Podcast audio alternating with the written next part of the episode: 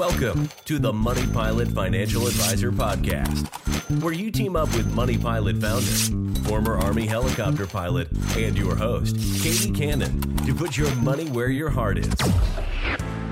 Together, we'll tackle issues big and small so you can take charge and land your financial life.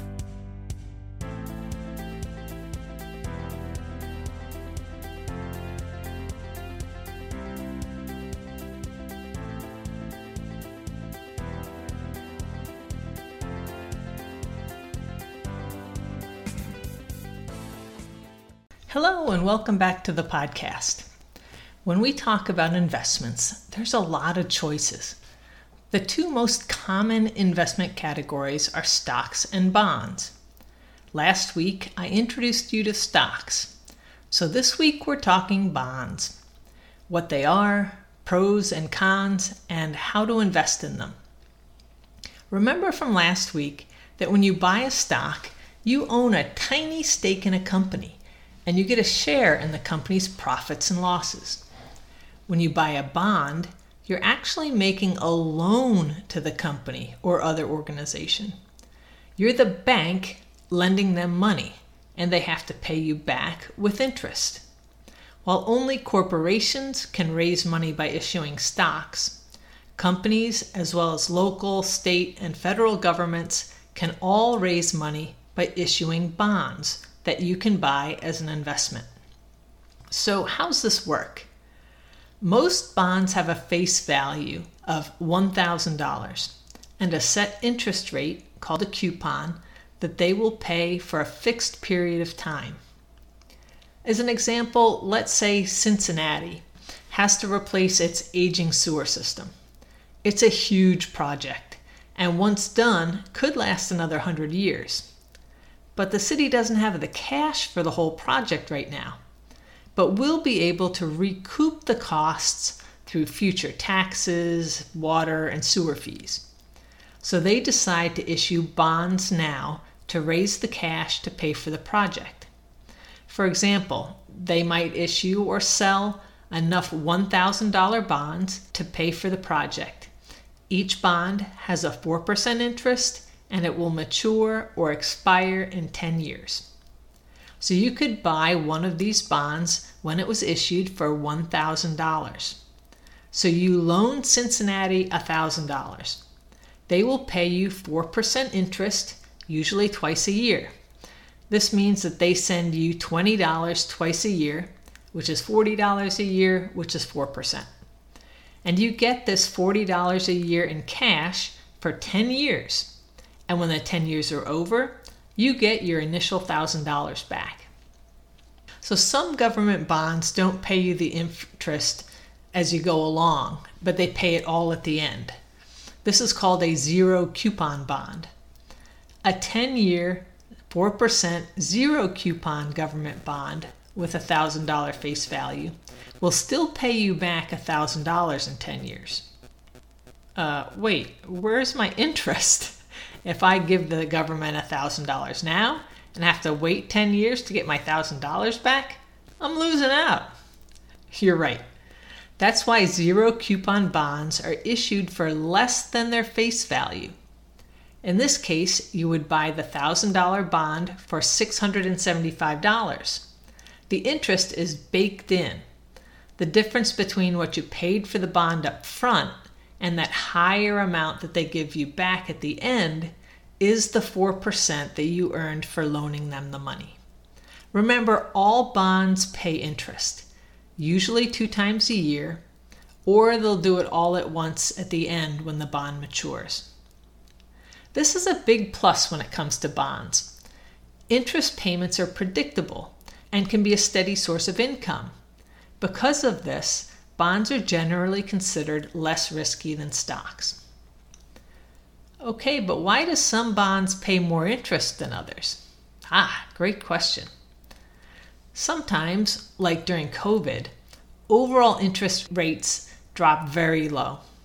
This is great if you're applying for a mortgage to buy a house. Also, great for businesses to issue bonds and borrow money from you to expand operations or pay off higher rate loans. But low interest rates are not so great when you're the one loaning the money by buying bonds because you won't receive as much interest. Another key factor is how creditworthy is the issuer. This is how likely they are to actually pay you back. The federal government is considered the most creditworthy, so they can pay lower interest rates on their bonds. A company that's struggling financially and rated poorly for their ability to pay you back, they have to pay the highest interest rate to get people to buy their bonds. And those bonds are typically called high yield, which honestly is just a fancy and pretty misleading word for junk bonds. Junk bonds pay the highest interest or yield because they are a higher risk. There's a higher risk that the company or local government could default on the loan that is, never pay it back. Another important factor in determining how much interest a bond will pay is time to maturity. That is, how long do you have to wait to get your $1,000 back? Bonds that are issued with a short maturity, say three years, are less risky than bonds with a long maturity, like 30 years, because you're, you're waiting so much longer to get your money back so that short maturity bond can pay lower interest rates. Okay, so to recap so far, bonds will pay you less interest when they are issued at a time of overall low interest rates, or when the issuer has good credit and is more likely to pay you back, or when the bond matures sooner. In order to get people to buy their bonds, issuers have to offer higher interest rates when overall rates are high.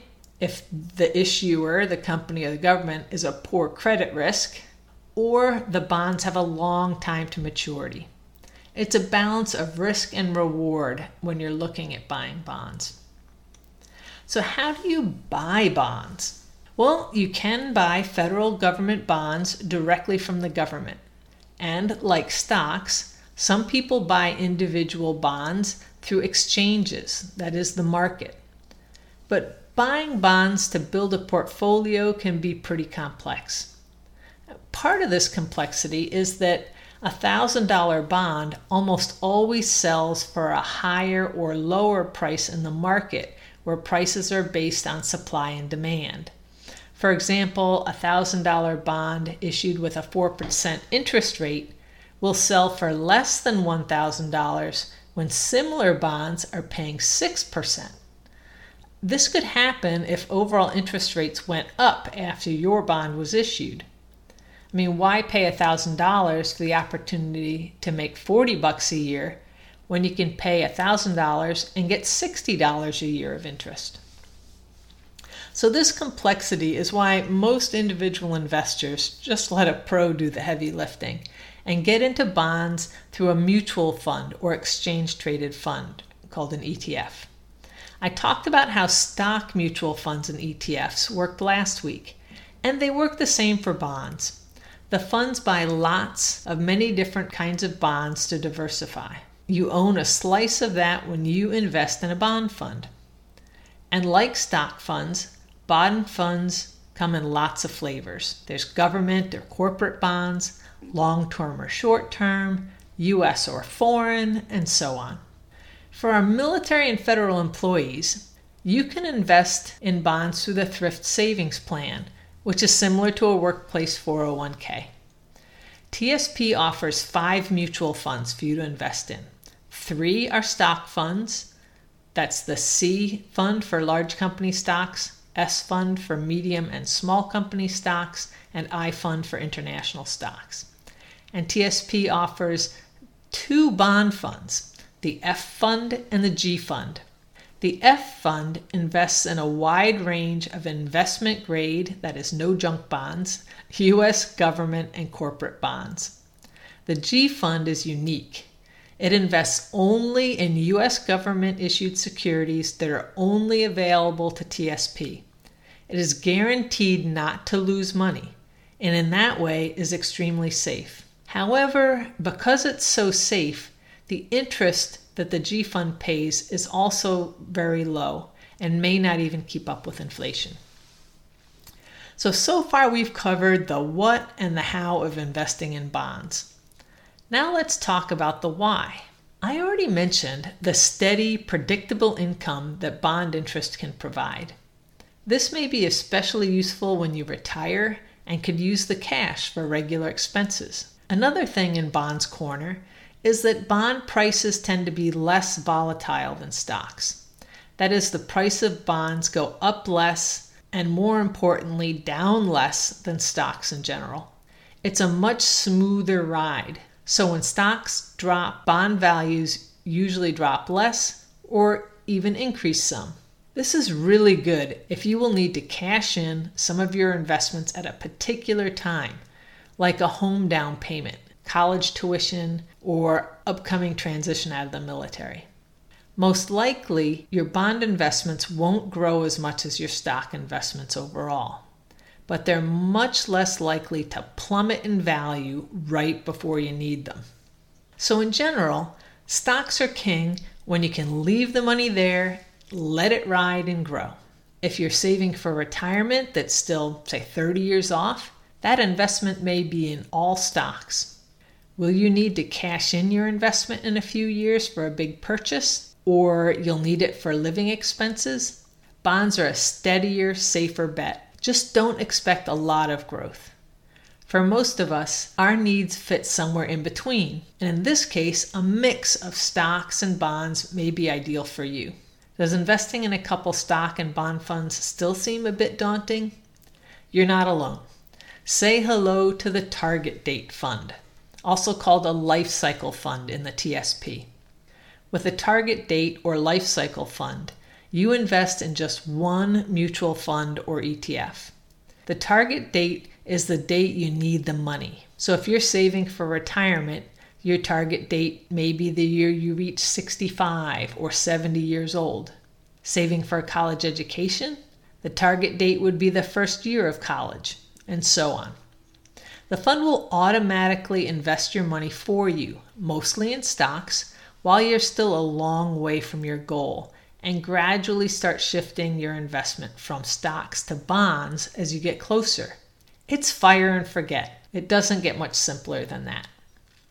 Well, I hope we've taken some of the mystery out of stocks and bonds over the last two weeks. If you have any questions about today's episode or would like my help with your unique situation, reach out at moneypilotadvisor.com. I'm looking forward to meeting you. Thank you for joining today's podcast. Like to find out more? Visit us at moneypilotadvisor.com. Let's team up and land your financial life.